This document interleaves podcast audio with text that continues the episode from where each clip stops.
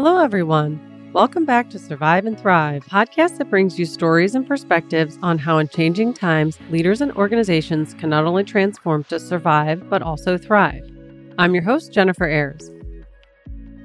As a recap, last season we focused on change management and helping our listeners understand how to positively influence the change they want to see in their organization. This season, our fourth season, we want to focus on some of the important aspects facing many organizations today regarding the subject of future of work.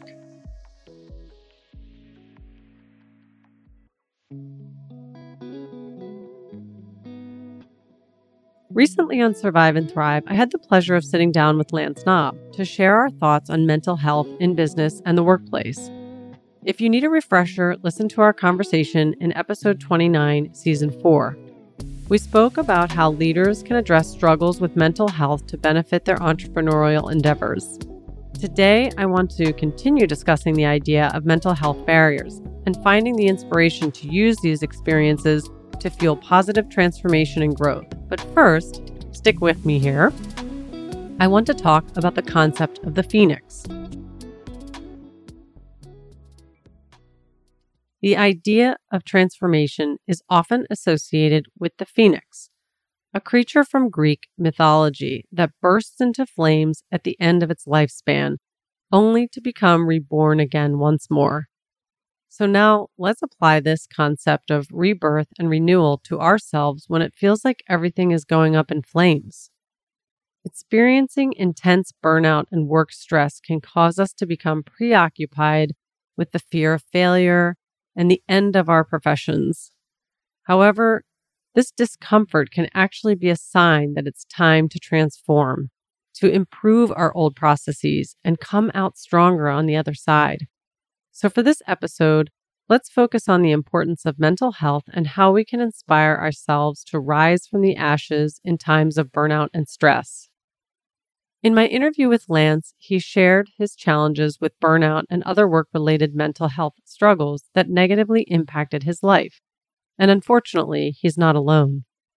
According to a survey by The Hustle, 63% of business owners reported that they've dealt with or are currently dealing with burnout. Burnout is a state of mental, emotional, and physical exhaustion that commonly occurs when we find ourselves under too much stress this is often caused by situations that entrepreneurs commonly experience, like pressures of business responsibility, issues with unrealistic time constraints, and failure to maintain healthy work life balances are some of the issues. When people face issues with their psychological well being, it can create adverse effects in other areas of their lives and even manifest physically. For example, research done by Gallup shows that employees with burnout are 63% more likely to take a sick day and 23% more likely to visit the ER than those without. Today, Lance is a leader and a business coach at Denali Consulting and the founder of Breakthrough Physical Therapy and Fitness. Through his experiences with burnout and work related stresses, he learned how to proceed through times of turmoil. I mean, the man wrote the book on overcoming burnout and work related stress. No, really, he has a best selling book all about it called 4% Breakthrough. So, what are his secrets to working through these mental barriers? Burnout's effects often manifest in multiple ways that hinder entrepreneurs and an individual's ability to thrive in their business endeavors. In the United States, workplace stress costs businesses nearly 190 billion in spending each year, according to research by HBR. For Lance, the burnout caused him to neglect his physical, mental, and emotional health. The effects of these struggles can often be seen in business areas, causing high rates of absenteeism, disengagement, and turnover. In fact, Gallup's State of American Workplace Survey found that 51% of workers feel quote unquote checked out at work due to stress, leading to a loss of productivity. If you're experiencing similar trends or have noticed them among members of your team, odds are burnout is one of the problems. But according to Lance, burnout, stress, and the destruction that comes with it may be life's way of telling us that our current way of functioning and addressing situations isn't working. So instead, it may be time for us to make changes and experience personal growth as part of the process. Let's think back to the concept of the phoenix once more and how it ends its life in a burst of flames before re emerging from its ashes. This dramatic display of death and rebirth can be interpreted in many ways. But for this instance, let's consider how this endless cycle of renewal can relate to our thoughts and actions. When we experience burnout, it's easy to become overwhelmed by the newfound failure of our once prosperous life strategies or even feel numb to the pain and discomfort of realizing that things aren't working the way they could be or the way you thought they could be. However, the story of the phoenix tells us that when everything seems like it's going up in flames, it just might be time to make a change. Lance addresses this phenomenon in business as a need for insight, personal development, and growth. He explains that burnout and stress often occur when you don't have the proper framework, foundation, and processes in action to execute situations and handle challenges. So, in Lance's experience, he took it upon himself to look inward at his values, habits, and processes and make the adjustments necessary to transform the way he approached work and life. We often differentiate our professional lives from our personal ones. However, they are very much entwined, especially for entrepreneurs. It's why many of us have found a business in the first place out of some personal belief. When we're burned out, sleeping is not enough. Finding rest is a good place to start, but going back to the basics can make a real difference. We need to return to our values through self reflection, assessments from professionals such as Lance, and activities such as journaling to find out what fulfills us. Once we are able to return to work with a renewed outlook, one that helps us align more to our values, we need to create tools to help us distress effectively the truth is that we can't avoid stress, so we may as well learn how to help harness it. In fact, maybe we should start to rethink our perspective and our relationship with stress. Kelly McGonigal brings this to light on a great TED Talk where she explains how to make stress your friend.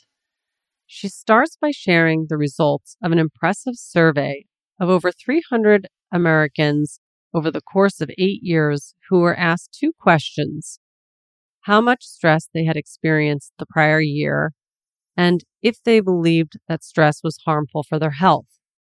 They then used public health records to see what happened and what was the morbidity. They discovered that 43% had a higher risk of dying from stress but that was only true for the people who also believed that stress was harmful for your health.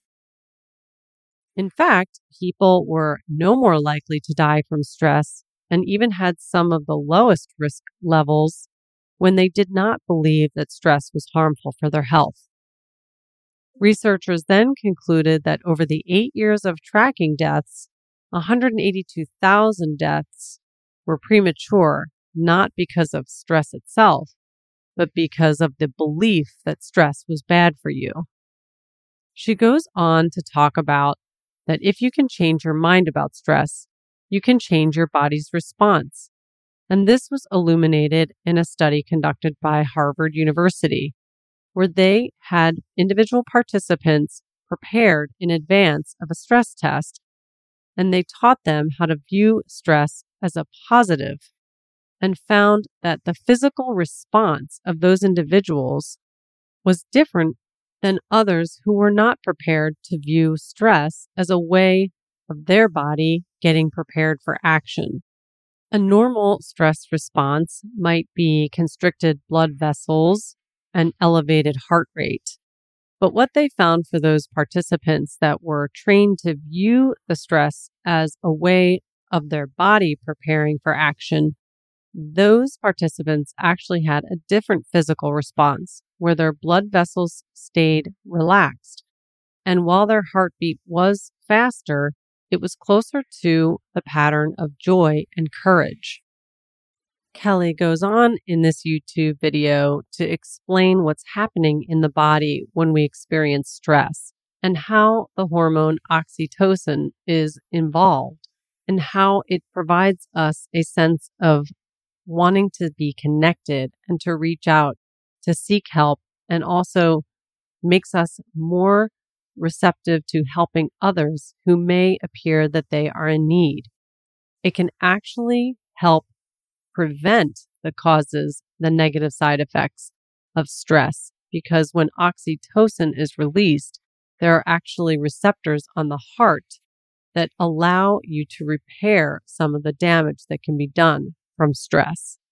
We'll include a link to the YouTube video in the notes, but I love at the end when she says, It's better to go after something that creates meaning in your life, even if it produces stress, and trust yourself that you're going to rise to meet the challenge rather than avoiding discomfort and feeling empty.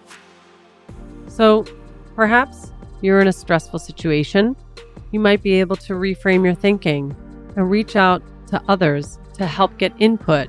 We are creatures that benefit from social support.